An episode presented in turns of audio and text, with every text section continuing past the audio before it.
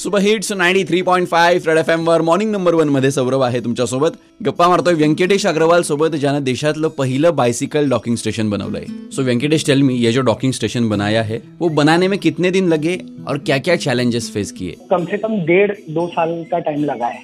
और डेढ़ दो साल में मतलब हम लोगों ने एक्चुअल प्रोजेक्ट लॉन्च किया शिरपुर कैंपस के अंदर एनएमआईएमएस के। ओके वो प्रोजेक्ट लॉन्च करने के बाद में वो प्रोजेक्ट में दिक्कतें फेस किए। उसके मेंटेनेंस में प्रॉब्लम्स आए। बहुत सारे प्रॉब्लम्स फेस किए।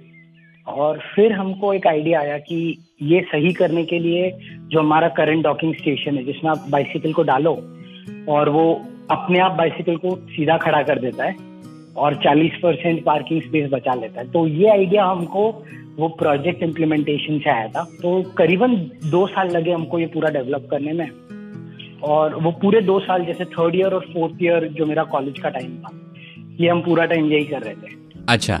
अगर कोई भी प्रोजेक्ट है आज के टाइम छोटे से छोटा अगर प्रोजेक्ट बनाना है तो अलग अलग ब्रांचेस से लोगों को साथ में आना पड़ता है जैसे mechanical civil electronics and telecommunication computer science okay तो सबसे बड़ी प्रॉब्लम हमारे लिए यही थी कॉलेज में हम्म। बच्चों को ढूंढना जो Okay. मिलके ये सब बना पाए। हाँ हाँ हाँ।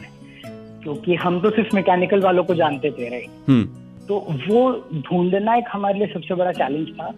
जैसे जैसे लोग मिलते गए धीरे धीरे करके दोस्तों के थ्रू की हम्म। ये बंदा कुछ कर देता है इसको कुछ करते आता है हम्म। और उनसे बात कर करके लोगों से धीरे धीरे टीम बनती गई। ओके और मेन था कॉलेज का सपोर्ट तो जैसे स्टार्टिंग में हम बोलते थे कि हम ऐसा कुछ बनाएँगे तो टीचर्स भी कभी सीरियसली नहीं लेते थे।